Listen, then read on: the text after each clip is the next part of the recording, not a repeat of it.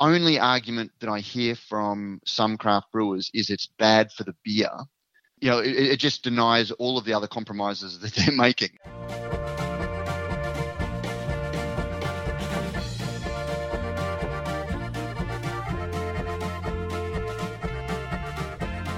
Welcome to Brews News Week, recorded on the 12th of May 2022. This week I am your host, Sabrina Kunz. Um, and I am joined by senior journalist Claire Burnett. All right, Sabrina. Um, and special guest this week, all the way from COVID isolation, our fearless leader, Matt Kirkegaard. Good hey. morning, all. hey, how are you guys? Good. Yeah, good, thanks. We missed you, Matt. I missed you guys. It was oh. a long, it, it's, it's been a long trip and it's suddenly been extended by another week oh. to like see your smiling faces. Oh, but I bet it's nice to stay in your gym jams for a bit though. After a week of like, it looked hard work. Well, not hard work. It looked fun, but like lots going on. And look, I no doubt we'll uh, below the fold it, but mm. yeah, it's it, it, it's interesting. I, I, think a combination of international travel after a couple of years and just you know the biggest craft beer event in the world, and you know a whole lot of other things going on. It was a it was a huge huge week, um, and it's going to have a legacy for a number of Australian for, for most of the Australian brewers, from the sound of it, who have returned uh, with a little extra in their um, carry-on bags. little special COVID. yeah. Right, well, with that, we are going to go, turn over to Claire at the Brews News HQ news desk. And so, Claire, XXXX enters no alcohol space. Indeed, it does. Uh, so, Lion's XXXX has announced an alcohol free version, XXXX Zero. According to Lion, XXXX Zero is an easy drinking lager made with Australian barley malted in Queensland and using Nelson Sauvin hops. Uh, the announcement highlights XXXX as a later entrant to the no alcohol space with brands like Heineken, uh, Carlton, and more recently Great Northern also making moves into the market, which has um, raised questions about brewers using existing brands to leverage their no alcohol versions. No doubt we'll be talking about that below the fold. Good Drinks set to exceed volume targets. It has indeed. So, uh, Good Drinks, that is the owner of Gage Roads, uh, Brewing Co., and Matso's, among a few other brands, announced it had maintained growth momentum for the first half of the year despite challenging Q3 market conditions. Sales by volume grew in all areas except brand in hand, as you might expect, where it stayed steady at 600,000 litres. National chain volumes grew 17% to, two, uh, to 3.5 million litres. Independent retailers and draft sales also grew. Uh, in the year to date, it's grown its total volume 18% to 15 18.1 million litres, which um, it means it's well on track uh, to exceed the 18.8 million litres it's predicting for the full year. Looking forward to getting over to Gage Roads in June. Um, Barrett Burston Wastewater Recycling saves 1 billion litres. So, Barrett Burston Malting, I'm sure you will have heard. Um, they've achieved a major milestone following the implementation of wastewater recycling technology. Uh, so they've had recy- this recycling technology in the um, in the whole uh, plant for a number of years now. I believe it's about 10 years now. Uh, but they've had to do a lot of fixing, a lot of amending, a lot of work on that equipment to ensure that it's really working at its optimum. And uh, now it's saved 1 billion litres of water, so big milestone in that one. Uh, it's been working with engineers at Permeate Partners to resolve those issues. And uh, it's just an interesting sort of segue into uh, what we do with wastewater in the brewery, uh, what are what the requirements are from the utilities companies, and also what we should do as just responsible members um, of the community. So, um, yeah, there's a few interesting bits and pieces in there about wastewater recycling and also pH correction as well. Cool. Looking forward to that chat. Um, and you did a bit of a deep dive on the challenges of being a parent in the brewing industry. Yeah, and this one was like a hard one to write. Actually, I hadn't realized um, when I started it the sort of extent and of the variable experiences people have had um, in this space. I kind of went through parenting, but actually, what it's going to have to turn into a series because it ended up being quite a bit bigger than just oh, well, parenting in general. How many other issues can you go- cover? Uh, so I really focused on parental leave on this one. Uh, it's really important in that, um, you know, one of the aims of the Independent Brewers Association's 10 year roadmap um, was to ensure the industry is recognised as an employer of choice, um, bringing in a diverse range of talent. So focusing on these employment issues will be um, so important in attracting and retaining talent in the industry. But from parental leave and flexible working hours, pregnancy related role changes, breweries have are, are a bit spotty. Um, there's no uniform way of dealing with any of these issues. But if we want to keep people in the industry, we are going to have to engage with this. Uh, so I interviewed a few parents in the brewing industry who shared the, their experiences. Um, and as I say, very different depending on their role and, and the type of business that they're in fascinating rabbit hole to go down, isn't it? I, yeah. I, could have written way more on that. I was like, 2,500 words, let's stop there.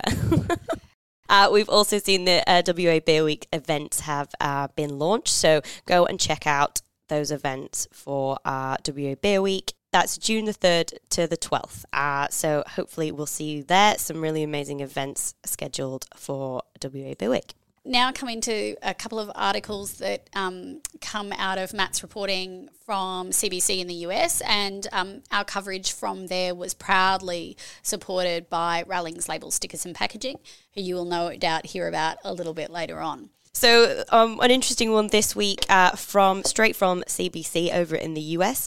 Uh, leading US brewer Garrett Oliver um, said at the CBC that um, alcohol-free beers represented a philosophical and emotional challenge, and not just a technical one for him as a brewer. He was speaking as part of a panel discussion there. Um, and he said that his initial skepticism regarding no alcohol beer, despite that, um, he has embraced them and that the industry should as well. There was also some um, discussion of uh, THC infused beers as well, which is a trend that I know that Australian brewers have been keeping an eye on. Um, not actually available in Australia at the minute. I believe that's illegal. um, so don't do it, guys. Uh, but uh, yeah, an interesting trend coming from the US, uh, and we might see more um, in relation to that in coming years as well.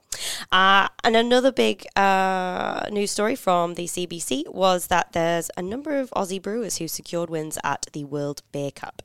Urban Alley won a bronze medal for its uh, Slapshot Australian style pale ale. Stone and Wood secured a silver slot for its Green Coast Lager, and Bucketty's Brewing in um, Brookvale, New South Wales.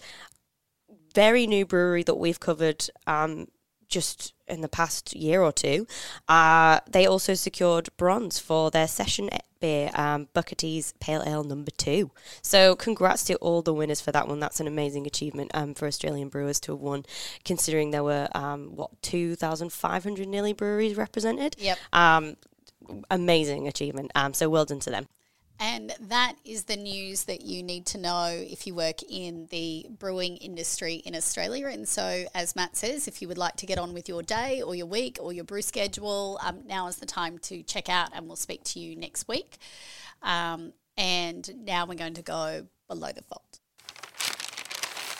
Welcome back, Matt, joining Thank us you very now much, guys. to chat about the articles that you need to know. Um, should we just start at the top? If you well, like. first of all, I'd just like to say congratulations to you guys on last week. Um, so it, it, as, as I said, it was actually a pleasure for me to actually listen to the finished product as opposed to be part of the sausage making um, for, for, a change. And uh, you did a great job. And uh, oh, the, the yeah. new kid did pretty well too. Oh, he was great. Ian was so Thanks, lovely. Ian. Yeah, Ian's so lovely. And it was a bit stressful, I have to tell you. We panicked a little bit. Well, by we, I mean me. um, big, she was like, I hope I get the ads in. I, I, 367 episodes of Matt Kirkegaard as host. Mm. Um, I know there was a few in there when it was James, but, you know, that's there's some big shoes to fill there, Matt. Oh, well, you, he's blushing it, now. It, it, well, it makes him so you uncomfortable. say that, but it was seamless. Oh, it was yeah. seamless as a Rallings label. Yeah, woo! Brilliant. Um, okay, so XXXX enters no alc space. Any thoughts, team?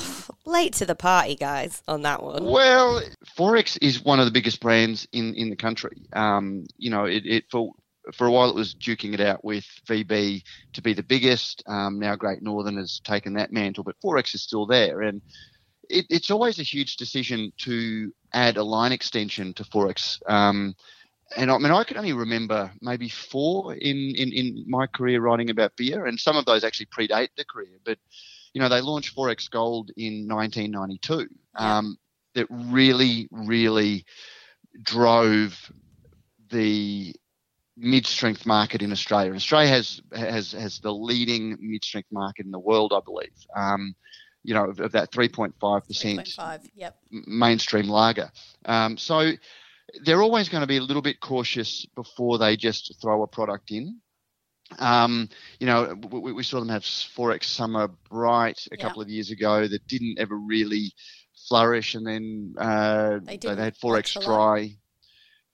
Didn't um, they do an ultralight? They they did do it uh, an ultralight back in the day. That was yeah. see, and from this was a little bit before my time, but having spoken to some of the brewers who were there, who were part of this, in the 80s when drink driving laws changed, and you know Australia was one of the biggest beer consumers in the world, we had to find a way to you know they're a volume business, and when your business is built on selling a certain you know million liters a year, you don't just go well.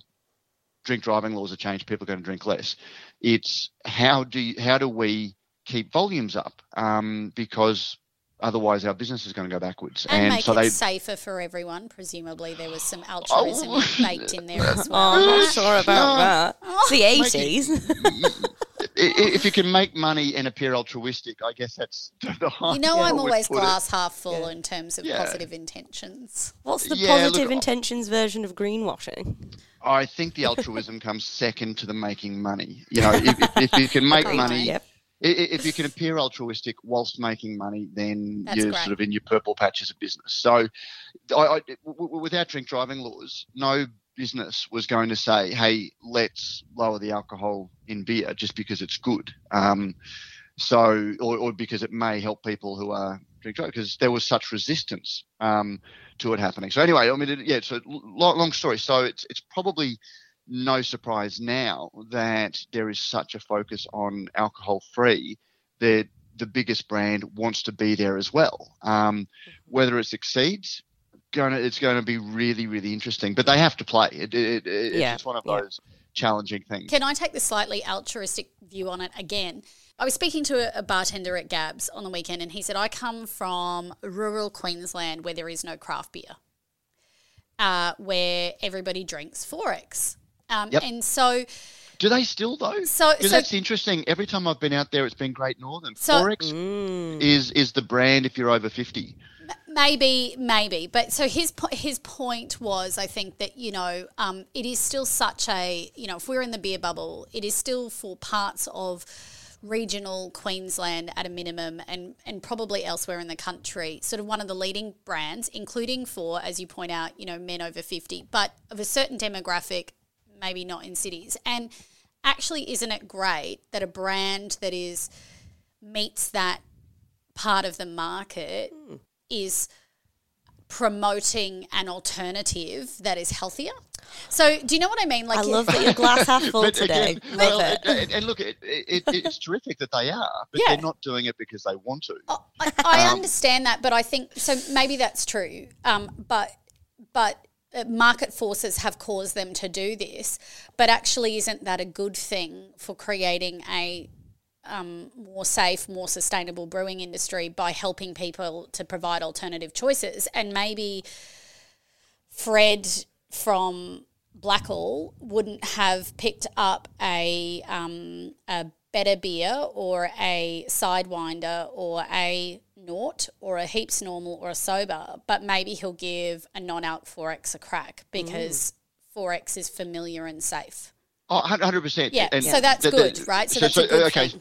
So that's the positive that accidentally falls out of this. Is, would be my argument. that's it, fine. You, I'm you just know. highlighting. Oh, no, absolutely, and, and low alc is great um, for, for for that reason. I, I guess you know, same with the green credentials of this. It's you know zero carb. I, I, I can see why over the last couple of weeks, we've seen XXXX uh, and, and Lion pushing their um, zero carbon um, emissions, yep. which again, you know, depends on how you slice the cake, um, because the cost, the, the carbon emissions involved in getting it to market aren't factored in. Um, but again, everybody's got to start somewhere on their journey. Everybody's got to start somewhere. The journey of a thousand miles. Surely it's better if they are doing this than they're not. But let's not it's good, but they want to take a lot more credit than they probably should. As you said, it's the market. People yeah. are demanding that they do this. They're not doing this because some manager said, you know what? The world needs us to be better. Um, it's kind of like, you know what? people are demanding that we're going to be better and we're going to be left behind if we don't improve, which is a very, very different mindset driving a business. Um, you know, doing something when you're forced to and then making a big song and dance about it is very different from actually leading and saying, we're going to do it no matter what because it's the good thing to do. Well, that rolls very nicely into our next article, which is Barrett Burston, who have for 10 years been working on a wastewater, which is um, both a business imperative and a good to do. Mm-hmm. Um, so, um, Claire, you dug pretty deeply into wastewater.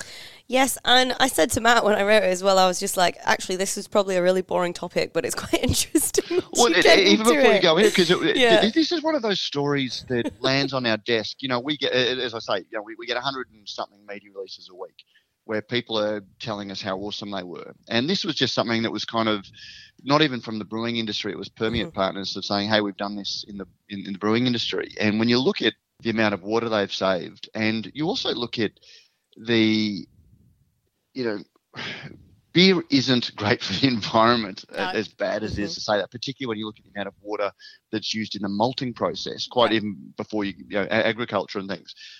And if we if we're really going to make a difference, these are the things we need to change. And so later, what was a potentially boring media release, given Claire had been doing some excellent reporting on sustainability, um, I uh, yes, I said, look, what, what, do you think of this? And she dug into it and became a major research project. So um, I went too far. I'm sorry about that. No, no, no. It, it, it, it's that's what we do. That, that's yeah. So um, these are the stories that we actually invest yeah. time in. And it was really interesting because obviously Barrett Burston's massive. So what they've done is like a big lagoon, big biomass thing, and like that all gets reused and stuff. But there are ways to scale that down. So a lot of people now have a massive bill from their utilities company, huge whopping bill because every all their wastewater goes untreated to yep. wherever their um, treatment facilities are, and then they have to mess about with the pH, remove yep. particulates, all that kind of stuff. And that's why you get such a big bill. If you can do it at your end of the process, yep. you cut down on that bill, you cut down on the transport, the emissions, and everything related to the transport of the water from your brewery to the treatment plant. Um, and yeah, I mean, let's be fair, if we're going to talk about the whole finances versus sustainability. Yep benevolence, then that's a little bit of both. I spent a lot, uh, quite a bit of time on this in New Zealand a few years ago, um, particularly because each regional council is responsible for their own wastewater and wastewater mm-hmm. treatment. And so what we were finding were the bills, the costs for breweries in different parts of New Zealand were extremely varied. And then also the rules around what was expected of you were mm-hmm, also mm-hmm. really varied which made it really difficult as an association to come up with sort of here's how you can manage this. And again the rural versus um, urban breweries have a really different set of needs. But the one thing that that is consistent and the best piece of advice is if you are building a brewery really think about wastewater at the at the time of construction oh, yeah. and what you can do, mm-hmm. as you say, Claire, to to take on any of these um, saving or treatment as you are constructing your facility mm-hmm. because trying to build that yep. in later retrofitting can be really difficult and, and you don't have the space because actually mm-hmm. you need and so um, that is the number one bit of advice was think about wastewater from the beginning yep. um, and then you know, the wastewater takes you down, you know, solar and so on and so forth because mm-hmm. you need to connect it all up as a system. And so um, it is one of those things that is can be a huge cost mm-hmm. to the brewery itself financially. But as you say, Matt, you know, there's four ingredients in beer and we use an extraordinary amount of water. And in a country like Australia that often uh, doesn't have a whole lot of water. You know, we see significant drought times. It is mm-hmm. one of the main areas that we can yep address. And hmm. like there are smaller options as well because like I say the wastewater thing is big. If you want to recycle it completely or as much as you possibly can. But like pH correction, they make and what I really liked about this is that it just shows that smaller brewers, Deep South and Spotty Dog in Tasmania, I, I mentioned in particular, they worked with um, some engineers called Cromarty, and they invested in like a cheaper, small scale mm. pH correction system, all automated dosing, um, all testing and everything. Like you don't have to do anything manually, and the fact that those guys who have just built or are building their own breweries are thinking about it at that yep, stage exactly. is really cool and impressive and just shows that, you know, we are a small industry and we don't necessarily have the resources, but we can do innovative things and bring these technologies in from other industries and use them to our benefit as well. Yeah. But Hooks Brewing uh, did oh, the just, same. Mm. Did, yeah. So so their focus on water um, treatment, um, you know, and, and, what they were doing was, you know, really impressive, and, and they were so proud of it. And uh, you know, so I hope you don't mind me saying this, Claire. Probably um, a dry topic, um, uh, but it's certainly one worth reading because these are, you know, thought processes and technologies that need to um, find their way right down the um, scale of brewing, no matter how big you are. And I think what this article highlights is for anyone in the industry that wants advice on this is there are um, places. You know, this article provides a list of um, names that you can go to to get mm-hmm. advice on this, both breweries and um, supply chain partners. Um, so you know there are solutions out there, as you point out, Claire, that are scalable, so you can you can find the information. Mm-hmm. So another um, kind of meaty topic. oh yeah! Oh my god! The, the challenge. This is why Claire is our senior journalist. Thanks, Matt. Um, the challenges of being a parent in the brewing industry. Um, yeah, God, right. So I uh, now I'm disclaimer, everyone. I'm not a parent myself. Yeah. Lots of parent uh, my friends are. Sabrina, you are. Yes, yeah, um, I'm a parent in the Matt, obviously industry. you are. Um, so I just I see it from like an outsider's perspective, how much of a struggle it looks, how hard it is to be a parent anyway, and then added that added layer of working in the brewing industry that has crazy shifts and you have to go to events and like all that and it just popped into my head. And it's been on the agenda for a while that to tackle this.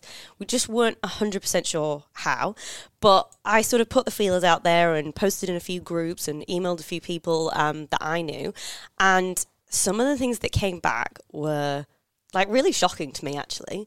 Uh, so i uh, for, for anyone who's read it, you'll know that, um, and we don't usually do this at Brews News. We usually like to attribute our sources. Um, it's about journalistic integrity and transparency. But in this case, uh, I was happy to let this lady be anonymous um, because she's still in the brewery where her she'd experienced all this. But I was really happy that she shared the, this with us because it needs yep. something that needs to be discussed. Yep. Um, and that was a really poor experience and something that I hope that there aren't that many women or men out there in terms of um, parental leave who have had to deal with that um, and that kind of alienation from the business just because you chose to be a parent, you shouldn't be ostracized or treated poorly in the brewing industry. Uh, and I sort of wanted to tie it into um, the Independent Brewers uh, 10 year roadmap because one of the really um, important things for me, and that was that they want the industry to become an employer of choice and bring in a diverse range of people. And like I say, there's there's no way you can have a diverse range of people if you don't make it welcoming in lots of yes, people. Funnily enough, yeah, exactly. um, so it was really, I was really sad to hear that that was the case, um, and not everyone had had a good experience and that kind of thing. Obviously, parental leave, um, you get a certain amount um, as stipulated by the government, and they'll pay you pretty well, not well uh, for that uh, parental leave period, but lots of employers do kind of the bare minimum. Um, and this is across the board. This isn't just brewing industry. Yep. They do the absolute bare minimum. Like, yeah, fine, you can have four months of government leave or um, whatever it was, uh, and you can. We're not going to make up your pay, like whatever that's fine, but that is fucking bare minimum. Like, do better. well, this is, I mean, it just highlights, you know, we've talked about it previously. We at Brews News, I, Sabrina, have been banging on for some time that the biggest issue facing the brewing industry, or one of the biggest issues facing the brewing industry, is talent. Um, lack of skilled resources across a number of roles in the industry. And um, you did that discussion around attra- attracting and retaining a brewer. Uh, and you know that point is that we need to welcome more people into the workforce in craft beer and make it craft beer quote um, and make it a, an attractive place to work and some of these challenges faced by small businesses of any type but in particular on that um, physical labor side of the brewing related jobs make it really difficult in particular as highlighted in this article um, pregnant women mm-hmm. you know um, and so you know, if we want a diverse, if we want to make sure that we have enough talent to run our industry based on the growth, I mean, the numbers in um, that 10 year roadmap from the IBA were huge in terms of total employment. Um, you know, we can't alienate 50% of our workforce, mm-hmm. potential workforce. Although, um, like, I hope that I didn't sort of say, oh, you have to do this, this is the way it should be, because, I, like, we know that breweries are tend to be on the smaller side, um, time poor, time poor, um, not don't necessarily have the resources. Yeah, probably would worry a lot about having to cover someone who left on parental leave. Like that is a massive challenge, yep. but we are getting bigger as an industry, and that's why we need to tackle these things now rather than five years, ten years down the line when we're like, oh, actually, everyone, we're leaking people from the industry because we aren't making this a good place to work. And you can do it collaboratively, right? Like it might be, you know, that, that's the whole point of sort of smaller breweries working in concert where they can, which is, you know, you might offer um, somebody may take 12 months parental leave you need to backfill that role you decide right, we want to retain both of those people, but we can't afford them at the end of it. Okay, we'll put somebody on secondment to another small brewery that needs someone. Like, there's a way that as an industry we can get creative to make sure we keep talent within the industry by working together. And mm-hmm. that's sort of where I think the gold dust, you know, has potential. Yeah, absolutely. And it was nice to see that some people had good experiences. Um, obviously, Lion, as we say, they're a company with lots of resources that can do this, and maybe that's something that the, the smaller medium, maybe more like medium breweries can work towards is something a little bit closer to what Emma Emma Murphy at um, Lion experience. Very much hands on, very much keeping them in the loop as part of the business, looking at them for promotion, looking at them for training, even during parental leave. Um, not just saying, "All right, see you later, see you in 10, nine months, 12, six months, yeah, or twelve months, or whatever." Um, keeping them part of the business uh, that goes a long way for them to feel welcome back and for you to also keep them in the business and keep them in the loop with the, what's going on. And increasingly, you know, the large organisations are encouraging, you know, the partners, the non-child carrying partner, to take parental leave mm-hmm. uh, uh, and take time away with the child, which is another big step towards yep. sort of evening out the impact. Yeah. Um, but Claire, this was just on parental leave, mm-hmm. and you as you said, you've sort of unco- unearthed a whole series of things that you're probably going to take a look at mm-hmm. over the coming year, right? Yeah, so I was thinking of a few bits and bobs. Um, so, like flexibility of working, because if you can be flexible, then you can share the division of labor with your partner, even whether they're in the industry or not, as well as you. Um, and like, how do you practically implement that in the brewery. I know people have, we've already talked about uh, four day brew weeks and yeah. flexible shifts and um, sh- job shares and things like that. Um, so potentially something like that. But if anyone's got any um, info, wants to talk about it, let me know. Great article. Um, and one of my great pleasures is reading in my own publication um, articles that, you know, interest and challenge and, uh, you know, surprise me. And you know, Sabrina, well, actually, both Sabrina and Claire have both been talking about um, issues of diversity um, this year and diversity of boards. And Sabrina certainly has, uh, you know, built a soapbox uh, around that in, in, in, the nicest possible way. But it has been, um, you know, a topic that yep. Sabrina has really um, uh, highlighted. Uh, uh, highlighted this year, looking at you know, diversity of boards isn't just to be diverse boards, but it's diverse thinking and some of the challenges that you will tackle better or differently if you have a diverse. Um, and this was an article that, you know, four or five years ago, when it was pretty much just me um, or James or Pete, um, would never have been written um, because none of us were wired to think the challenges um, that this article brings out. And to me, it really highlights why a business needs to have a wide range of thoughts and opinions um, looking at the industry because it creates you know important uh, content like this in, in, in my business's case. So yeah, um, it, it, it on, on, a couple of levels, it really uh, challenged and, and brought a lot home to me. And so I think when some of our listeners who have, you know, given mixed feedback about some of the topics that we've, um, you know, and, which is great um, because we do want a diversity of opinions, um, but the importance of this article and the importance of this to the industry um, highlights, you know, even in the, the, case of my business, why a diverse range of viewpoints um, is, is, is very important. And oh, to that point, like that. Matt, um, these discussions are happening all over the brewing industry. Maybe whether you like it or not. Whether you like it or not, exactly. And and in pockets where um, you know you you as a business might not be tapping into. And so actually to elevate these so that it becomes part of a national conversation around how do we create a space for a workforce that is all of the things that we want it to be that welcomes all people to our industry to both work in and drink in um, you know that's that's the point of these these kinds of articles. And hopefully that means you know along with the IBA um, these discussions now sort of happen a bit more out in the open. Mm-hmm. Um, which is great. Yeah, and one of the things that came from that as well is that, well, apart from the fact that I got dozens of emails when I put the feelers out, yeah. which shows that people do really care about That's what. I mean. It's happening. Um, yeah, that I also think that what came from it is that people don't necessarily feel that there are resources out there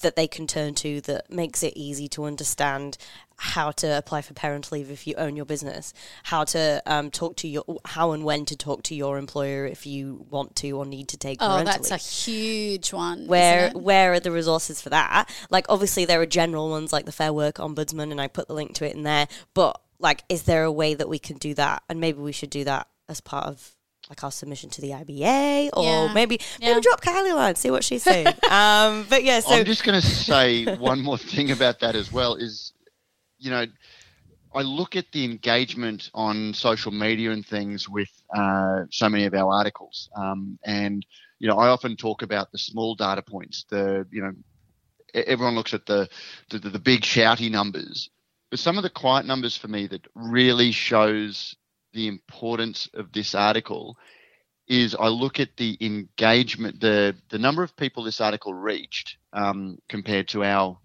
you know, run of the mill articles, mm-hmm.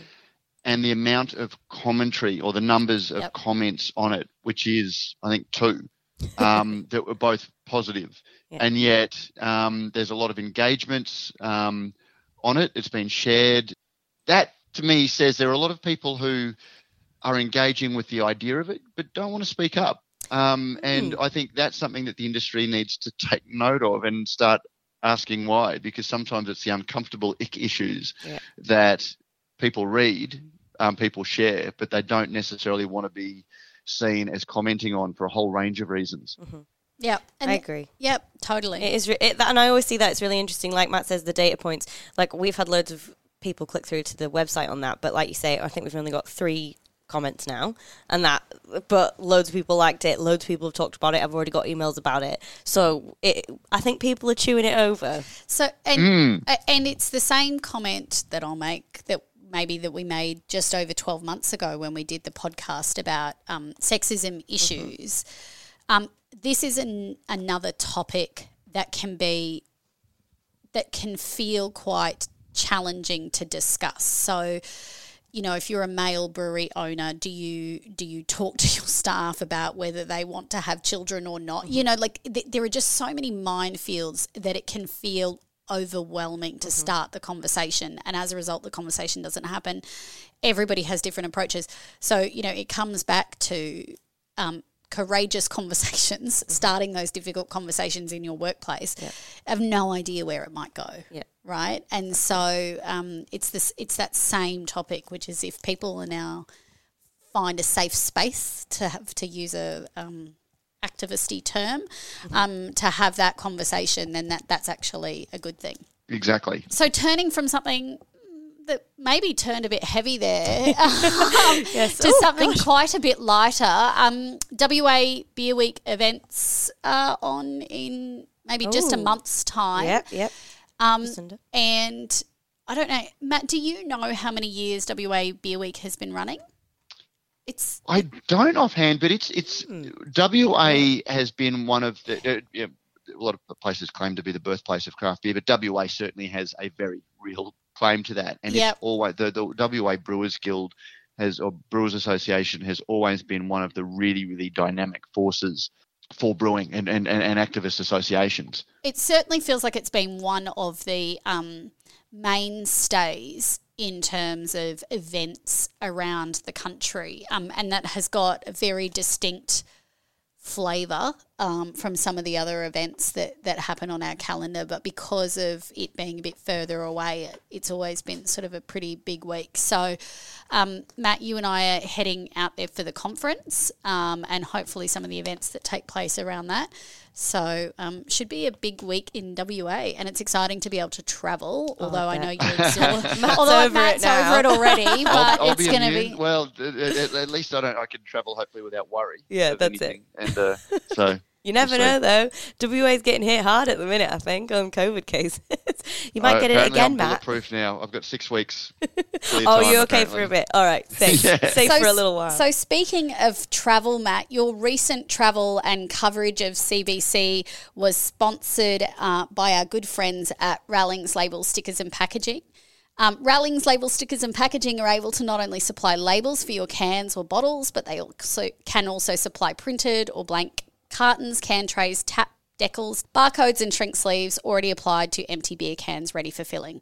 The guys often get asked where would the brewery buy a shrink sleeving machine to apply the sleeves to the cans, but this is not needed. The cans come to your door, palletized and ready to fill. Nothing more to do. Give them a call on 1300 852 235 or find them in the Brews News business directory or links in any of the recent articles from CBC coverage. So thanks to Rallings Labels. And so, Matt, CBC. yeah, Yeah, come look, on. it- this is what everyone Report really out. wants. Yeah. As we said, thanks to Rallings for um, you know, giving me the resources to go to CBC so you didn't have to, and catching COVID so you didn't have to. Um, um, but it, look, it, it was it was my first time there, and anyone who's been there will probably roll their eyes a little bit because it is just when I say this, it is just so big. It is a monumental trade show and um, conference program. Fascinating to see the resources uh, devoted to the trade show, particularly. Like you, you've got whole brewing kits and things um, that we're just starting to see at uh, BrewCon here. So on, that, that was one whole side of of things. Um, one of the things that really stood out to me, uh, there's usual things, but um, I wrote an article on the craft pasteurizers. We are starting to see craft pasteurizers um, come down to the scale that, as uh, Cody said, will probably do for the brewing industry what um, canning did. Um, so that was an interesting thing that I noted. Um, and actually, the other interesting thing that I noted talking about feedback on articles, it had a big engagement, but then the number of people sort of saying, "Oh, never pasteurize, Yeah, you know, yeah. it ruins your beer." And I'm going to make a note of that, Matt, for future reference. well, this has been my thing. Like, I don't have a dog in the hunt about pasteurizing, but as somebody who rankles a little bit at inconsistent thinking, um, you know, or or, or or people who market something and then, you know, change when it suits them, as if that I never believed that. Pasteurizing has always been too expensive for craft brewers, Mhm. and yet the number of things that we've seen, you know, in terms of adjuncts and you know, you know, the whole seltzer movement that brewers who's proudly proclaimed to be craft brewers have jumped on, despite everything about seltzers being completely ant- antithetical to um, the, the, the the mindset that drove craft brewing in the first place. You know, which is fine, but at least acknowledge the change in attitude. And pasteurizing is going to be one of those things. that I think a lot of craft brewers can safely say, I'll never pasteurize because it's a choice that they're not going to have to make because pasteurizers have been too expensive for them to worry about.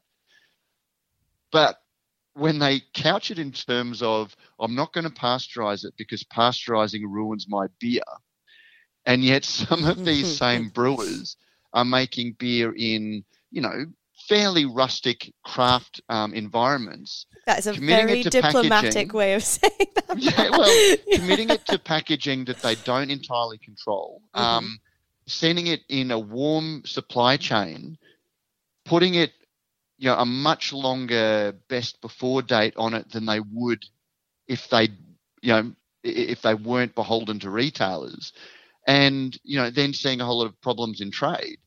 You know when, when you see all of those levels of compromise to get their beer into market, and yet the line in the sand for them is a compromise that will actually improve the marketable quality of their beer if there's potentially a slight, you know, um, detriment to the flavour, and even that is disputed um, from everyone I've spoken to. Matt, can I just add something to that? I was talking sure. to a brewer uh, the other day about what appears to be my latest hobby horse around um, the challenges uh, serving the large retailers. The discussion went down the path of um, that the expectations of quality um, and sort of stability of product, uh, I, I, guess is the best way to frame that, um, from the large retailers is increasing. And in a circumstance where they are looking for any reason to derange you, um, oh, they are going to be looking for higher quality products. And so yeah.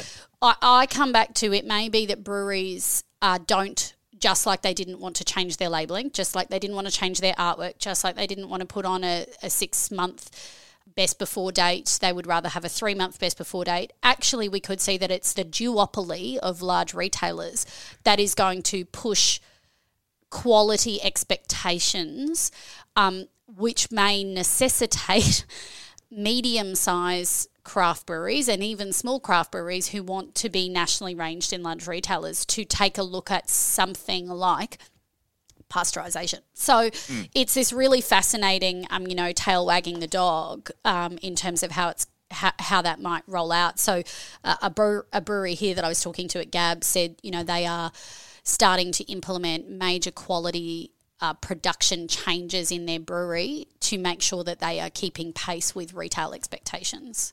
Yep. And, and look, that's not to say that if you don't pasteurize, you shouldn't be distributing your beer. Um, that's, um, that, that, that's, that's, not it at all, because no. that, that's not what I'm saying. But when the only argument that I hear from some craft brewers is it's bad for the beer, you know, it, it, just denies all of the other compromises that they're making. So, you know, that's one. It's just the hypocritical stance of many in, in the craft brewing industry. But then, as you say, anything that's coming out of um, Brick Lane that is being made for, you know, which is I think some of the best beer in the country in terms of a certain, you know, in, in terms of quality parameters. Um, it, it, that's being made for the big retailers is pasteurized, and you know they don't want to be messing around with problematic beers. Yeah. Um, and you know we, have talked about the competition that they are providing for craft brewers that you know, I, think you make a good point. Um, so there is going to be all of these pressures, and which I'll, I'll sort of step back to um, the, the conference coverage. The one article I haven't written yet out of that zero alc beer. Um, zero alc beer demands pasteurizing. Yep, I asked Ian last that last week as well because yeah. I was like, "Come on, then, what's your take?" I know we've encountered a few in the past that don't pasteurize, and he was like, "You absolutely have to, like, exactly. ab- unequivocally do it." if you're going to do the vacuum distillation method, I don't know that it's quite the same. But even mm-hmm. then, they do add back flavoring, um, like in, in, in, the form of um, some you know, beer aromas and flavors mm-hmm. that means that there are still unfermented sugars. So potentially it is because the pH and the lack of alcohol in the beer just make it, uh, uh and, and with um, you know lingering sugars, it, it's the perfect environment. And so when you speak to you know the, the, brewers. They just have said you absolutely have to be pasteurizing. Yeah, if you speak to the uh, yeah the, the, the yeast um, producers who make the micro um, you know the, the, the, the yeasts to do it, they say you should be pasteurizing. Um, and you know, look, Little Creatures still doesn't pasteurize. Is is my understanding? They're pale ale. Um, and there's been an ongoing debate, and you know they, they've managed to make this amazing beer. So it's not mandatory that you if you want to distribute your beer, you pasteurize, mm-hmm. but you have to have a very high level of skill to not do it. But we are going to increasingly see this triangulation of pressures. Um, alcohol free beer, if you want to be in that space, you have to pasteurize. Brewers that want to control their own production of that are going to be getting pasteurizers. the price of pasteurizing is coming down. That's right. Um, and then also retailers are going to be demanding it. So, and, I, I be... and expertise. I mean, because that's the other thing, right? You might go, "I'm never going to pasteurize." Well, if you've never pasteurized and you've got no skills in pasteurizing, you don't all of a sudden want to bring that into your brewery. And mm-hmm. so, we are seeing um, some supply chain uh, partners in the country who are experts at setting you know, setting up pasteurization, but we're seeing increasing numbers of uh, um, educational pieces mm-hmm. around no alc and things. And so, you know, the skill set there for people that have never done this but have maybe been brewing for 15 years, mm-hmm. you know, that's going to develop alongside it, alongside the technology and the rollout of that, particularly from sort of supply chain folks. Absolutely. So, anyway, so uh, I, I, didn't want to I've gone down the rabbit hole on pasteurizing, but that wasn't um, what I wanted to do. That was one of the stories from the trade floor. But the really interesting, uh, and, and, can I say it's, it's almost impossible to cover a conference because there are so many conflicting um, things you want to go on. And then even when you sit there for 45 minutes, if you transcribe a 45 minute conference lecture, um, you know, it's going to be unreadable. Um, and so you try and pull out, and it, it's a really challenging um, task for a, a, writer to pull out the interesting part of it without distorting or changing the, the message that the person said. And hopefully, with this um, one that I did speak, quoting from Garrett Oliver and also Keith Villa, um, who used to be the head brewer for Blue Moon. Um, who we've actually done a podcast with years and years and years and years ago. Interesting guy. Um, but as every, as all of our listeners know, I've been grappling with what al- alcohol free means and what its future is and whether it's going to be big and those sorts of things. And you know, I was sort of sitting there listening to people who were very much the same as me, um, but had built businesses on it. So Garrett Oliver's insights were really interesting. I loved him saying, "I believe in alcohol. You know, I believe in fat and I believe in sugar. All of the things that are, you know, they're not um, cool anymore, but we still like them." yeah, he, he said he doesn't eat fat free because those things are there for a reason. And of course, the problem is when salt is added at ridiculous and fat mm, and things mm-hmm. like that. But you know, and you need to take it in that context. And it was really interesting. But then he did find a use case for it, which was he got to have a beer with his team after work still you, you might mm. notice that he didn't say that he's sitting there and chugging through alcohol-free beers instead of alcohol, which mm-hmm. is kind of like where I'd come from. but then listening to Keith Villa, um, who again is, I, I guess, my age, um, you know, in, in, in his fifties, probably a little bit older, and he was talking about how his children don't drink alcohol, or you know, they talk about how alcohol is bad for you yep. but they smoke cannabis or they, they take cannabis and but then smoking is bad for you. And the insights that came through from that um, it's not universal in the united states. There are some states but there is a growing um, medicinal cannabis um, movement that we don't have here. But you can't have um, you know uh, thc in alcohol um, products. So it has to be alcohol free mm-hmm. but having THC or CBD, which have different purposes, yeah. um, in alcohol-free beer, makes them functional in a different way to these nonsense, you know, isotonic beers and things like that that are just marketing, because it, it actually pays tribute to the fact that one of the reasons we drink alcohol is the slight, you know, altering um, impact that it has. You know, at, at small amounts, and you know, it, it's certainly problematic, and it has a whole lot of problems when you drink it habitually or at in, in high doses. But the reason, and I think that we're hardwired to, is that slight altering impact that a small amount of alcohol has. And if you take that out of beer, I've always wondered what the reason for drinking beer is um, and acquiring the taste. And that was where Keith's, uh, you know, saying that, you know, people still want to relax. They still want the the, the it, it, it's not that this new generation of young drinkers doesn't want to get slightly altered the way that they always have. Um, you know, just and I, I mean that in, in, in a positive way. They just see alcohol as being problematic and, and, and bad for your health. Um, and but Keith said something that was really he goes, all societies toast and socialize over beverages. You know, we'll have communal meals, but it's the clinking of glasses. You know, it's the bringing together of the liquid that is a thing that is so deeply ingrained in all of us. And we don't do it with water. In fact, it's bad luck to toast with water at a wedding and, th- and things Yeah. like that. So, I don't know. yeah, yeah, it, that, that, it's really bad juju. Um, or yeah, like, and, and, and it, it, it's actually not the done thing. Um, because it is actually the bringing together of of, of the, the alcohol, and there's a whole lot um, in, in that.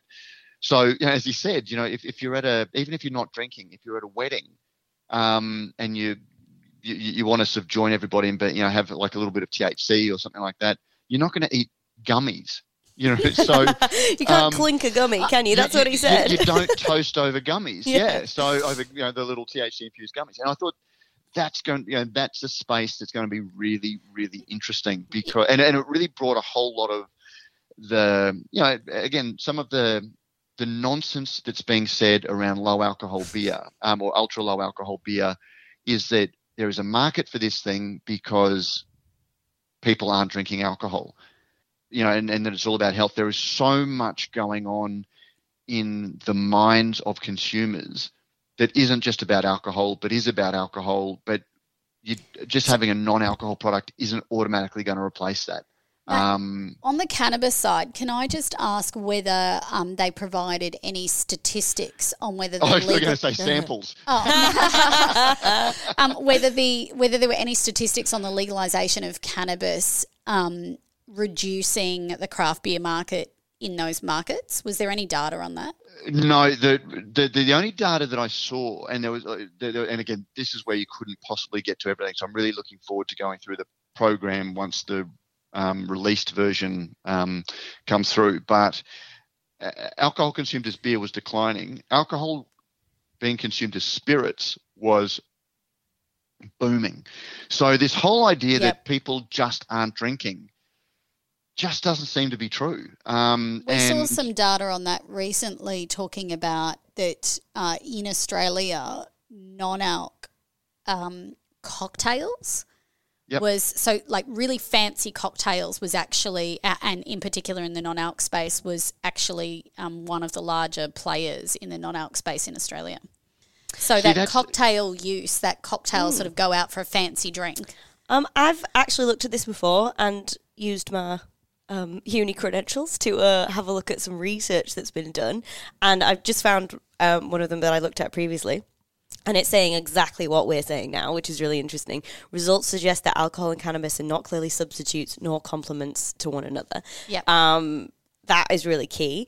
And then there are a few categories of alcohol that do face a challenge when um, Cannabis is cannabis is legalized recreationally. Yep. Um, so I think that'll be really interesting. Obviously, we're like a decade behind all that happening, at least. Well, so. it's been on my list for a while because um, in New Zealand, of course, uh, we were looking at it. Um, there was a really great presentation that I saw from Lagunitas out of California who had done a whole lot of work way back when on um, THC, but taking out the the um, like the psychoactive. the psycho, uh, whatever the word is for the things that get you high, taking stripping that out, but bringing the flavor into beer and lots of stuff. Really starting to head look at the market in terms of what was going to happen with cannabis, um, and and trying to bring the two together. And you know, Matt's talked about it in the context of non-alc, but really trying to bring beer and craft beer and, and the cannabis industry. And the other side that I looked at it from New Zealand was, of course, hops growing and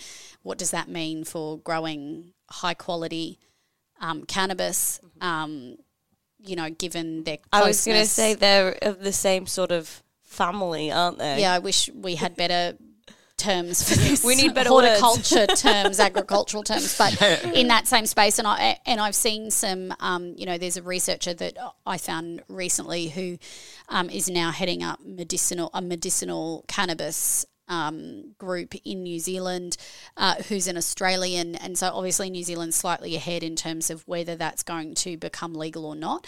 But it is certainly a space to watch because you know once the medicinal comes out, legalization, you know, as you say, Claire, we might be a decade away from it, but from a um, technical understanding of this new space, given that it plays in that recreational they might not be substitutes, but actually, wouldn't it be great if they were complementary? Mm-hmm. Um, and and thinking about that throughout our supply chain. So it's a huge space to watch for beer.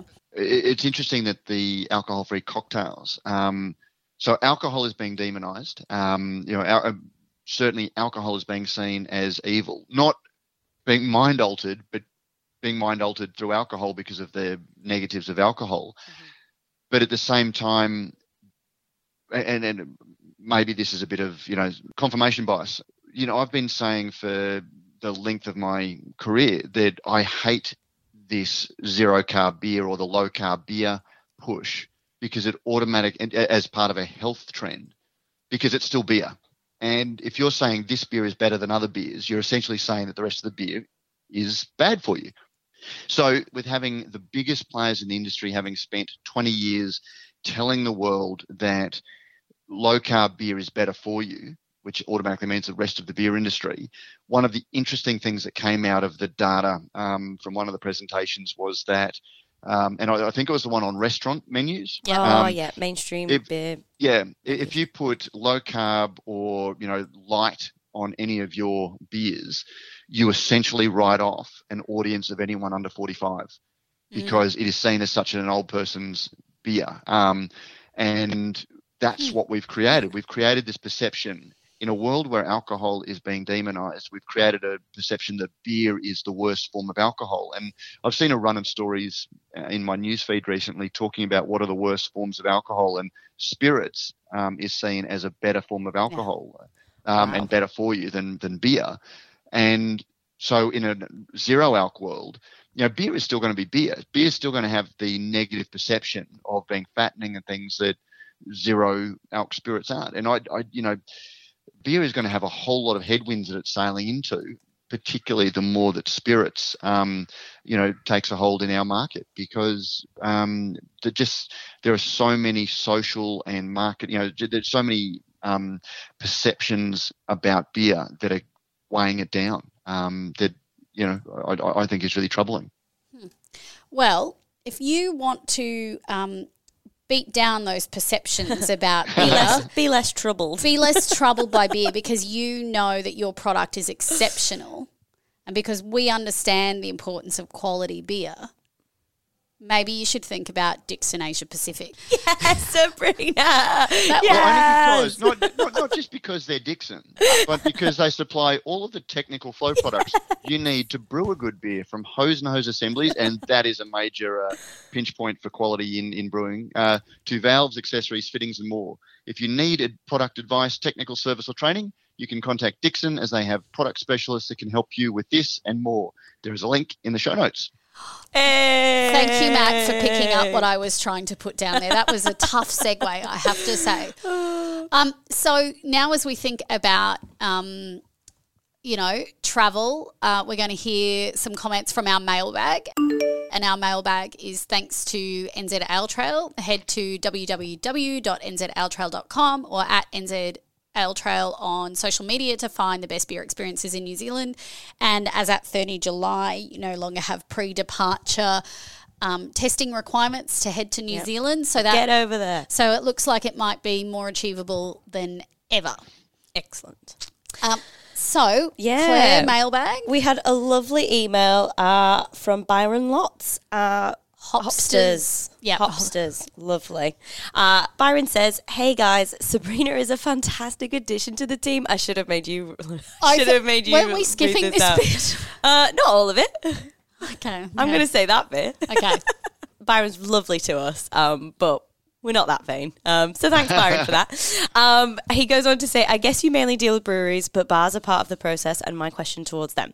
I have a couple of hobby horses of my own. I was wondering if heritage listings have played a role in any breweries or bars that you know of, and who controls such things. In my case, it has led to some restrictions and extra cash needed to be spent because we were told to do so. Has Fair got an architectural branch or something? so, uh, Resin Brewing in New just South gonna say, Wales. didn't you Uh, yes, and I recently did a beer as a conversation, which will be on your podcasting apps in the next couple of weeks. Resin Brewing is in an old heritage building. Uh, they bought it off Woolies. It was in an absolute state. They won an award for it. But yes, there were problems. There was huge. It cost so much money. They had termites. It was a nightmare. However, they did build a separate building behind the heritage listing for uh, heritage list building for the brewery. So they didn't necessarily have the issues um, of bringing basically an industrial site into a heritage building. Mountain Culture in Katoomba their uh, original brew pub that was also heritage listed. Uh, another huge reno. Um, so basically, what I've found is that conventionally brewers don't go into heritage listed buildings because of the massive amount of expense. You're already spending a huge amount on your brew kit and your equipment and kitting it all out and getting your floors poured and all this kind of stuff. You don't necessarily want to be thinking about uh, not hurting a heritage listed building, potentially getting penalized for that. However, the guys from Resin did say that um, unlike, unlike a lot of breweries that we see uh, in the planning phases, because the council saw that they were trying to do something uh, in keeping with the heritage um, building, they got their approvals done in six months, mm. which is almost unheard of. Well, it's really interesting because um, you think about so where might we see a growth in craft in terms of the markets in Australia that mm. haven't been reached? And you think smaller regional towns mm-hmm. that um, are increasingly looking for jobs to jobs for young people, reasons to stay in town, new hospitality, and sometimes those heritage buildings. Utilizing those heritage buildings in those regional centres um, is actually would really be a huge positive net benefit mm-hmm. to those local towns, and yet Absolutely. the cost for them. So actually, you know, uh, to Byron's point, you know, it can be really, really difficult. Mm-hmm. But if you can get the local council on board or your local regional planners on board with the positive contribution to the local community and build that relationship, mm-hmm. and if they get it, like they did in the Resin case, you might see that you can actually um, head some of that yep. off. But yep, save yourself a little bit of money along the way. Um, and something else I we've been looking at. Um, will be out in the coming months is about funding. So I know that there are smaller, much smaller funds available um, if you're looking at uh, revamping and renovating uh, derelict and you know mm. near dem- mind you that's a huge job that's like a massive job so it's whether you really want to take it on because like byron says you know there are going to be expenses that are above and beyond a brewery that you've put in an industrial zone like yeah. that's just that's yep. just a fact. Um, so it's whether you think it's worth it, and um, you know, it's all about what you want to do with your place as well. Do you want to make it a beautiful venue, destination brew pub type thing? Are you happy with it being a production brewery? Yeah, um, you know, with a tap room. Like oh, it, it is all dependent on what you want to have for your business model as well. So we are running fairly long, but is there any other news that anyone wants to bring up before we sign off for the week? just very quickly, because last week you guys talked about the feral um, non-sale. Yes, yeah, which was very very interesting. Mm-hmm. Yep. Um, but there was a story this week that um, Casella, which owns yes, Yenda, um, I saw that. And they're selling 35 vineyards. But I just want, there's a figure that leapt out at me. They were talking about the latest financial accounts for Casella show it posted revenue of 518.38 million for the 220 financial year for the 2020 uh, financial year, up from 491 million in. So they make Yellowtail, yeah, uh-huh. that great export yeah. uh, wine. But it was interesting. So they bought back. They were in partnership with Coca-Cola European yes. Partners, yep. um, mm-hmm. or Coca-Cola for the Australian Beer Co. And they bought it back um, because they bought this or built this from memory, $60 million brewery almost a decade ago, and it just never really gone anywhere with Yenda. Yep. But it was interesting to see uh, that they're talking about new brands. Like they, they've been doing contract brewing um, and yep. increasingly contract brewing, including for breweries such as Stone and Wood. But apparently they're looking at doing um, some, you know, more focus on beer and seltzer. So whether mm. that's going to be their own um, so watch this space. That'll be something that I'll be uh, keeping an eye on. And the comments for uh, on everybody um, on in the Facebook group around Feral, and particularly those in WA who kind of said it never really left and mm-hmm. talked about the timing. Which they, is what Ian said, doesn't he? He's like, we probably don't know because it's in channels that we wouldn't necessarily have eyes on as a East Coast type people, um, yeah. which is fair. And somebody yeah, had talked about the timing, um, and in fact, the experiences that I was sort of quoting back was from one of the folks who had been with the marketing team at Feral Feral when it launched, and their feelings about how it had succeeded or not. Um, and so, you know, it's really interesting and what's always helpful and what's great about that um, Brews News group, to your point, Matt, about diversity of you know thoughts and opinions and even like geographical experiences within Australia it's always mm. important so it's so great to get that feedback in there so that you know Feral people- is such a strong and beloved brand in WA but it just hasn't and, and that was the whole point of Coca-Cola buying it was to try and make it a national product but of course they took this really iconic craft brand and then just tried to sell it in you know and, and it, this sounds judgmental um, but you know, if you walk into a, you know, strip mall restaurant um, that's got the Coca Cola brand coffee, you know, Coca Cola, yeah. the, what is it, Mountain Springs water, you know, the, the, the, spirits range from, from Coke, and then you had Feral, and then you had Coors because they were also distributing, I think they had Coors or they, you know, and it just wasn't a fit. Um, and it just showed the hubris um, of, of Coca Cola in thinking that, well, we've got this distribution power. But it also shows the strength of the Feral brand that they were able to maintain the strength of the brewery, even though CCA dropped the ball. Yeah. Um, so yeah, so I just hope it continues to go from strength to strength. Looking forward to having some nice and fresh in about a month's time, and I'm sure you can mm. experience some Feral at WA Beer Week. So that wraps up another week of news. Your hosts have been me, Sabrina Kunz. Claire Burnett and the intrepid Matt Kirkegaard. the show is pro- produced by Vivian Topalovich and edited by Joe Helder. We thank Cryer Malt, Rallings Label Stickers and Packaging, Dixon Asia Pacific, NZ Ale Trail, and Thirsty Merchants for their support in making this episode possible. Uh, thank you all for listening. Share your thoughts on the show by emailing producer at brewsnews.com.au or leaving a review on your favourite podcasting service. And we're out. Boom.